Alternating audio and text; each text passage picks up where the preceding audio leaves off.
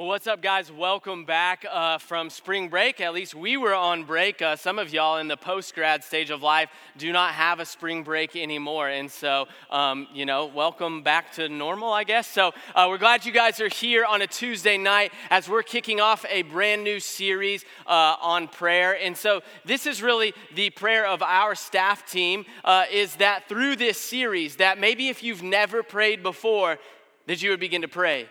Um, and that you would be able to have this conversation with God. Or maybe um, you're someone and you're in here and you're like, I feel stagnant. I feel stuck in my prayer life. I don't feel like um, God's really hearing me. Our prayer for this series is that you will be encouraged, that you will continue to dive into a conversation uh, with God. And so I kind of alluded to it, that prayer really is a conversation with the God who created us. And, uh, you know, that that is kind of the starting point of it.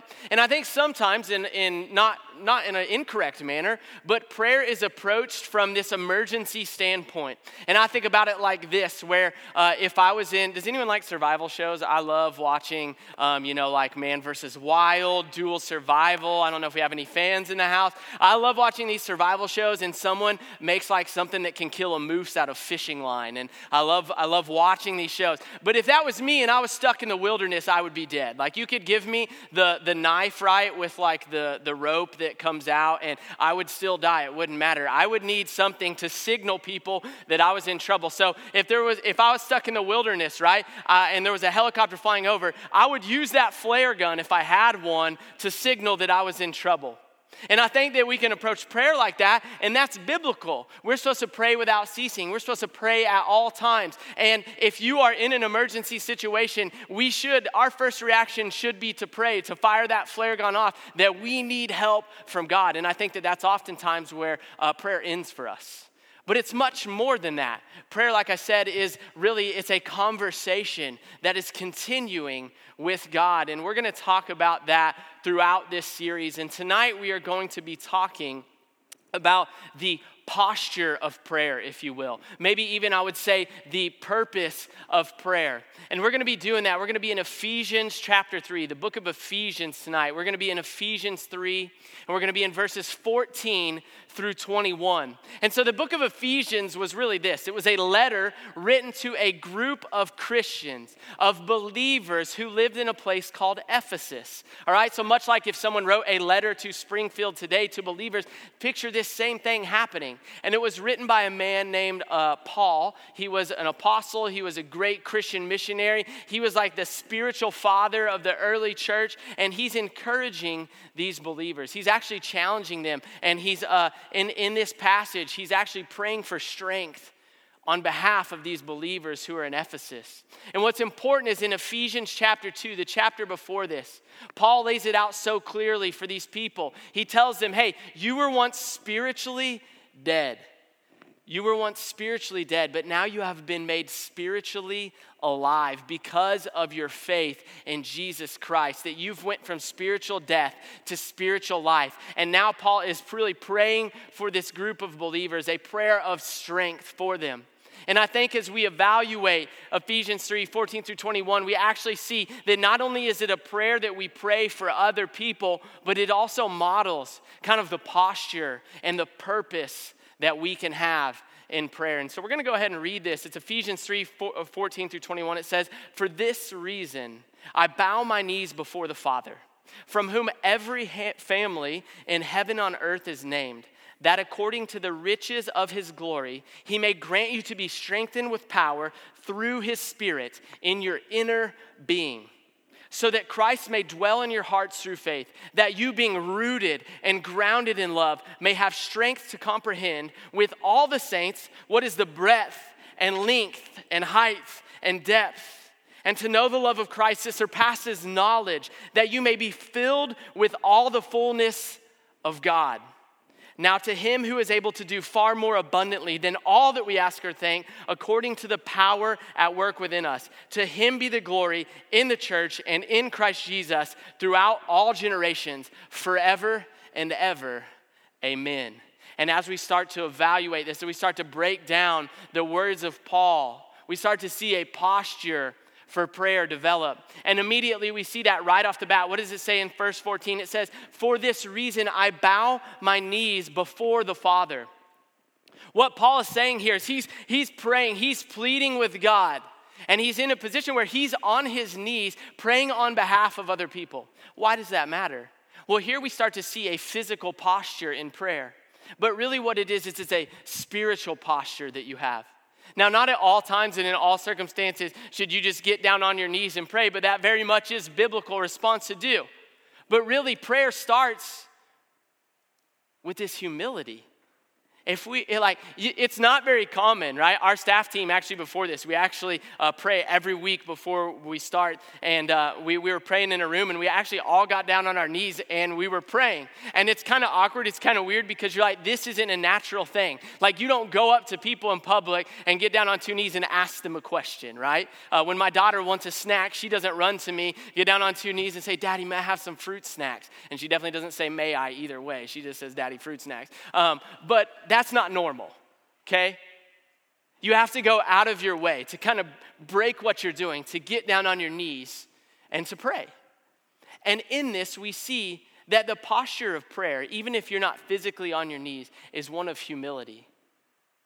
That's where it starts. This is kind of a starting point for prayer, is an attitude of humility, knowing that you have the ability to have a conversation with the God who created the whole universe and created you for a unique purpose.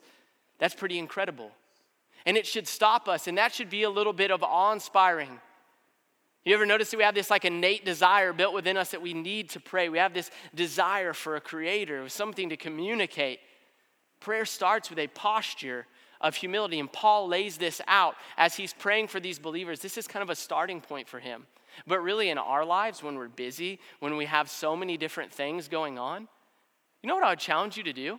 Maybe you've never even prayed before. What if you would just stop in your dorm room, in your apartment, in your house, with your roommates? You would just pause, get down on your knees, and that breaks up the routine of life. It forces you to consider, what am I doing here? Like, what what is my purpose in this day? And I'm just telling you, if you start your day that way, it changes things for you. We see that this is a start. Verse fourteen. Verse fifteen says, "From whom every family on heaven and earth is named." And in sixteen, we get to the heart of this, what I think is so inspiring. It says, "That according to the riches of his glory, he may grant you to be strengthened with power through his Spirit in your inner being." That God, like in prayer, you literally have the opportunity. We already talked about Paul is writing to a group of people who have put their faith in Jesus Christ. And what the Bible promises us, what Jesus promised us, is that when he left earth, he would send us a helper in the Holy Spirit that would actually dwell inside of us and live inside of us. And what does it do? It helps, it teaches, it guides, it directs our lives. That this Holy Spirit that is inside of us, it actually has the ability to strengthen us in our inner being. That's incredible. I don't know about you, but I need that. I need to be strengthened within my inner being. Like I, I need that help, that support. There's things that I can't overcome on my own. I'll give you a couple of examples. Uh, last Thursday, y'all ever wake up cranky? Anybody? You just wake up, you, you're mad for no reason. I've, I'm there with, I mean, I don't know if you can relate or not, but last Thursday, I just remember it so clearly. I woke up and I was just cranky. I was mad about things and I was dwelling on things that didn't even matter. You know why I don't know that they didn't matter? I couldn't even remember what it is. But I was upset about something, and I'm in there and I'm, I'm in my journal and I'm like writing prayers and I'm kind of grumpy and stuff, and I just felt this conviction. Like, what are you doing? But that's my sinful tendency. That's my sinful nature. That's the fleshly desires within me. It's not to drift towards Christ, but I actually drift away from him because of my sin nature. Pastor Eddie talked about this on Sunday as we talked about spiritual disciplines, that you don't just drift into righteousness on accident. It doesn't happen. Like you, you, that doesn't just happen by accident. It takes you leaning into God. And it's not done through your own strength. Because guess what? I've tried a lot of different things in my life to just grit my teeth and to get better and improve myself. But you know what? You go to Barnes and Noble and that self-help section, it's going to fall short. It might, it might fulfill you for a little bit, but it's not going to continue to. What you need is something beyond self-help. What you need is something beyond yourself. And as I sit there and as, as I was reading through Ephesians three, my heart started to reorient to the things of God. I started to have an eternal perspective. I started to actually pray through my frustrations. And suddenly I see that God gives me this strength to actually change things inside of my heart. I needed that strength that day. I need that strength every single day. We need strength in just our daily lives. When else do we need it? When else do we need to be strengthened within our inner beings, right? When else do we need help? Is this sometimes in life, and you know this, you're gonna walk through stuff that you can't handle on your own. It's just a fact of life. Man, when I look at some of the things that people right here, as I see your faces, I look out into this crowd, I know some of the stuff y'all have walked through. And I don't have to know every single person in here to know some of the stuff that our culture walks through. My time as an elementary P E teacher, I saw the things that families went through and kids went through. The heartache, the pain, the struggle, sickness, illness, disease, sin. And it's heavy. Can I tell you, in some of the heaviest times in my life, what I needed was so much I needed God to just strengthen me, to just get out of bed, to just make it through the day, to just go and be and do. And sometimes you're at that point when you're going through something difficult, you need God to just provide you the strength to even get through it. And that's what prayer does. It starts to reorient our hearts. We need that in our lives in order to have the strength to overcome some of the trials that we face. Because I don't want to waste a trial. If I'm in it, I want God to grow me through it. And that's what prayer allows me to see, is how God can use me in the midst of my trial. Some of you are at a job that you hate and you see no way out of it. Some of you uh, are just dreading it because you picked the wrong major and you've got to make it through whatever it may be, and you see this trial. But God can give you joy in it, and that's what prayer does, is it reorients our heart. And it reshapes and it makes things that are really hard, that are difficult. Maybe you're struggling with it. And it helps us to overcome those things and to have victory over them. But it's not through our own effort. It's through God strengthening us within our inner being, through the power of the Holy Spirit. And moving on, it says uh, in verse seventeen, so that Christ may dwell in your hearts through faith, that you being rooted and grounded in love. So verse seventeen, it says, so that Christ may dwell in your hearts through faith. What does it mean to, to, to dwell, right? Like Paul's writing to believers, people who have already put their trust in Jesus. But what does he mean here? To dwell. To dwell means to, to stay, to remain, to continue to be in, to be present. That's what it means to dwell. I'll paint it to you like this. Uh, I have a group of guys that uh, come over uh, every Tuesday morning each week, and we work out in like my garage gym, all right? That's really cool, right? Um, we, we we do this thing, and it, it's fun, and we're all out of shape, and uh, we should be in better shape. But uh, we, we do this thing where we work out. They come, they get to come in my garage, and it's like fun because they get to come over. Uh, but every once in a while, like one of them will snag a drink out of the kitchen, and like that's cool, you know what I'm saying? I've invited them over. Like I'm good if they go and like snag something out of the fridge. Maybe they fill their water up. But what I'm not cool with is if I walked in and they're going through my closet, okay? They don't live there. They don't live in my house. They can't dwell there. If they were in my closet or they're maybe reorganizing my pantry, which maybe it needs reorganization. I'm not calling out anybody, but it's a it's a little messy. You got some old cereal boxes in there. Uh, I'm not saying that it doesn't need reorganization. I'm not saying, like, they can have, they don't live there. They don't dwell there. They're not permanently there, so they don't have access to anything. If they're up in my attic, that doesn't make sense because they don't live there. But my wife, on the other hand, she does live there. She dwells. She has access to all those things. I live there, so I can go in the closets. I can do those things. I can open up the medicine cabinet and the junk drawer. Like, you know, you guys had a junk drawer growing up, right? And and you can't get the thing open. Sometimes it gets too messy. You guys didn't have a junk drawer? Okay. I got a junk drawer in my house, and I grew up with one as well, so carrying on the tradition. But my thing is, is you get to have, like, when I live there and I dwell there, I have access to everything. When Jesus dwells in our hearts, he should have access to every single part of our lives. He can go in the closet. He can go in the attic. He needs to have access to all the different places, and you need to give him access to those places. Let me tell you an example of a time where I wasn't wanting to give God access to everything. I had a junk drawer, if you will, going on, and it was in terms of our finances for my family. My wife, see, my wife is actually a resident here at High Street, and uh, she wanted to stay home from, from school. She was a teacher, and she felt called to stay home, but she also felt called to do something. And in my mind, I could not rationalize how we could go from two incomes to one income. It didn't make sense to me. And so in my mind, like as I'm as as I'm just thinking about it, I'm like, I don't think we can do it. We got health insurance, benefits, retirement. We got to think about all these things. You have vision insurance. We have two kids. How are we going to pay for all that different stuff? And I did not want to give access to God to speak into that situation. But I remember where I was in my house as we continued to pray through it and process through what that would look like. And I remember the Holy Spirit prompting me, prompting us, like, hey, Emma needs to do this program. And I remember it was just like, like just this peace came over. It's like, we're going to do it. And my wife has grown so much through doing this resident. It's been so awesome to see. It's been a blessing in our lives. And I was so scared to do that financially, to step out in that way, because I was in control of my finances. Like, God, you can be in the house, but you can't go to that closet. You don't have access to that. And I had to turn over and give that give access to God in that way. And you know what did that? That was prayer. Giving God access to that part of my life.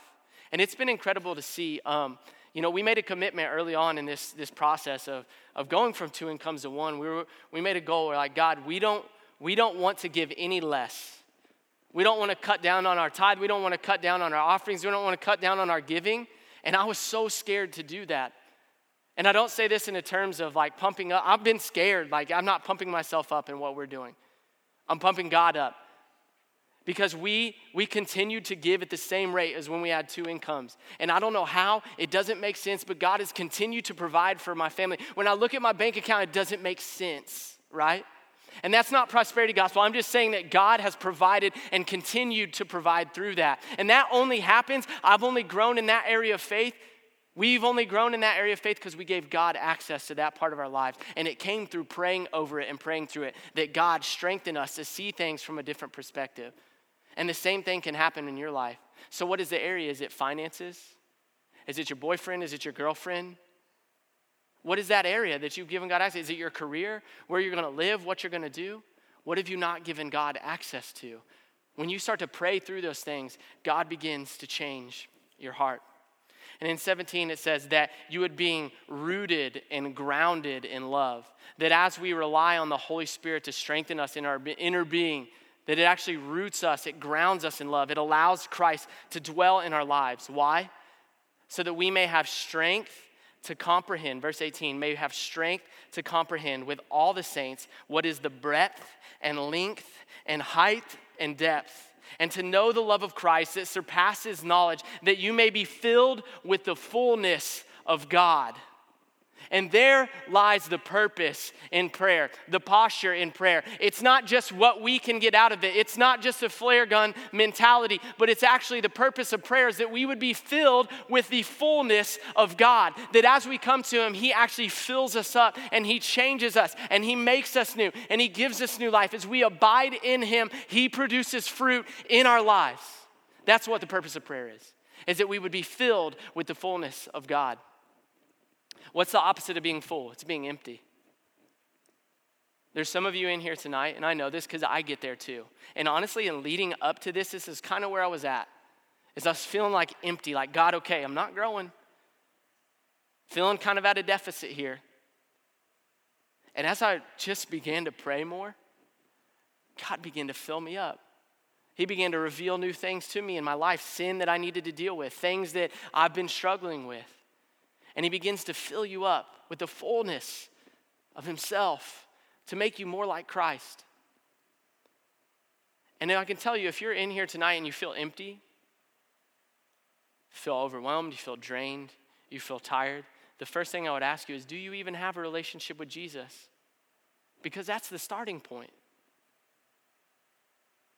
And then I would ask you, are you continuing to dwell in him? Are you allowing him to dwell in your heart? So that you could be filled with the fullness of God.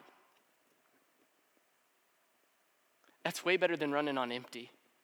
And my heart breaks for people that you see out and about in this world, in this life, that they're just running on empty and they're so much looking for some hope to be full, and they don't know that it comes through God and through Christ alone. That's the place where it comes from. There's something really interesting here in verse eighteen. Um, it says, "May you have the, that you may have the strength to comprehend with all the saints." Okay, we don't use that word a lot in our culture unless we're talking about the New Orleans Saints football team, who are looking for a quarterback, by the way, if you're interested in trying out, that we may have the strength to comprehend with all the saints what is the breadth and length and height and depth. What we're get what what Paul is getting at here is that as a believer, you're not doing life alone, that you are with other believers. And that he's praying, hey, as you're with other believers, that you would begin to comprehend the breadth, the length, the height, and the depth of God. Did you know that community actually strengthens your prayer life? That's why you can't be a Christian and just not go to church. You're not made to do it alone. You can't continue to grow in isolation. You need to be around other people. That with other, like that's why this community exists, that when we gather, God is present with us. When we pray with other people, when we bear one another's burdens, when we're able to confess sin to one another, it actually strengthens us and grows us. Your prayers are gonna be stronger when you're rooted in community, because you begin to see God in a new light, in a new way. I learned so much from other people who have faith. I learned so much from other believers as I see them. It strengthens me, it grows me. As my friends, uh, as Jared and, and Tyler, who you saw up here singing, as they're adopting, and like I see their faith to just step out and to do what God has called them to do, that encourages me to pray differently, to pray bigger prayers, to be bold in my faith. You cannot expect to just keep growing in Christ and to have this awesome prayer life if you're just in isolation. You're made to do life with other people, and in community, your prayers that will have strength. As we look at verse twenty, I love this. This is what separates. I mean, prayer is so incredible. This is what separates it from just like being a self-help thing. It says, "Now to him who is able to do far more abundantly than all that we ask or think, according to the power at work within us." Now to him who is able to do far more abundantly than all that we ask or think, according to the power at work within us. That as a believer, God actually can do more through you than you could ever think or you could ever imagine. When I think back about who I was at eighteen, angry, upset, how bad of a husband I was when I first got married, how, how I've learned so much about um, being a father after my daughter was born. When I see the way that I've grown, I think there's no way I could have never pictured that ten years ago. But God has done more through me than I ever thought possible, and it's through his power. It's not through me, it's through the power of the Holy Spirit working within my life. And can I tell you that he wants to do the same thing in you? You don't even know over the next decade, if you continue to abide in Christ, the fruit that will be produced in your life. You might not even be able to see it, but it will happen. How do we know that? Because God's word says so, that if we abide in him, it will produce fruit. As you continue to pray and you continue to attack your sin in your life and ask God to help you, you will grow in ways that you never thought possible. And some of you like, listen, we're called to be on mission. We're called to be on mission. And as I look out, and part of my role here of, of leading this community and being part of this community, I look out at a group like this and I'm so amazed that yeah, hundreds of young adults would gather on a Tuesday night. That was a dream four years ago. Some people have been here and been part of this ministry for that long. We were gathering with a, I remember gathering with a group of people in a Sunday school classroom with four people. I remember having thirty people and thinking to myself at a gathering, this is all this is ever gonna be. I had a dream that this would happen, that we would walk in here on a Tuesday night and there would be relationships happening, that people would be finding community, that people would be in groups throughout the week, and, and that people would be growing, and we'd be equipping and training people to go and share the gospel and share their faith. And it all just seemed like a dream until it wasn't. And you know why? Because God worked more abundantly than I could have ever imagined. I never thought this would happen. I dreamed it, but I didn't even have the faith that it would happen. I needed to borrow that from other people. And God has continued to show up. You have a place to sit here tonight because God has continued to do far more than we ask and than we think. You're on mission too. It doesn't stop. You get saved and it's like, cool, I'm good. God has a mission for you. I don't know what he wants to accomplish through you. In your workplace, in your ministry, in your family, I have no idea. But I can tell you this. He does want to do something with you. And it's going to be, man, it's far more abundantly than we could even ask or that we could even think. Not according to our own effort, but according to the power of the Holy Spirit working within us. I love this poem from John Newton. It says this. It says, "Thou art coming to a king. Large petitions with thee bring. For his grace and power are such, none can ever ask too much." Read that one more time for you. Sit on that. "Thou art coming to a king. Large petitions with thee bring. For his grace and power are such, none can ever ask too much." What do you need to ask God for tonight? How do you need to ask him to grow in your own life? What were, you know, this is a prayer for other people. Who do you need to pray for that it seems so helpless and hopeless that they would ever come to know Jesus, that they would ever have a relationship with him? He is able to do far more abundantly than we could ask, than we could think, than we could imagine. What situation do you pray for? What need do you see that needs to be met? God can use you. We got to go and we've got to ask. That as we, in humility, come into God's presence with a posture of humility, right? He actually strengthens us through the power of his Holy Spirit in our inner being, that Christ may dwell in us and have access to all parts of our life, so that we could understand the breadth, the length, the height, the depth of God's love, and that we would be filled with the fullness of God. He's able to do far more than what we ask and than what we think. And I mentioned it already, but in Ephesians chapter two, this is verses one through five, this is what it says. Paul said, "And you were dead in the trespasses and sins in which you once walked, following the course of this world, following the prince of the power of the air, the spirit that is now at work within the sons of disobedience, among whom all once lived in the passions of our flesh, carrying out the desires of the body and the mind, and they were by nature, nature children of wrath, like the rest of mankind.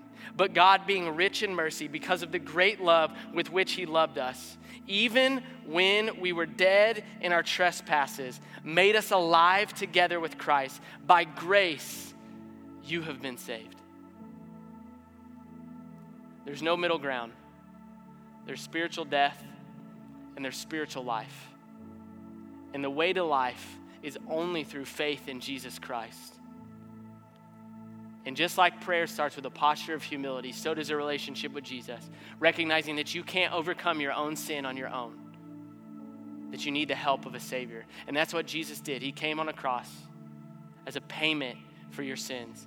Fully man, fully God, lived a perfect life, was crucified on a cross, buried in a tomb, but three days later rose victorious over death and the grave. And Scripture tells us that everyone who calls on the name of the Lord will be saved. That's what it is. It's that simple. It's that easy. And you can start that relationship tonight.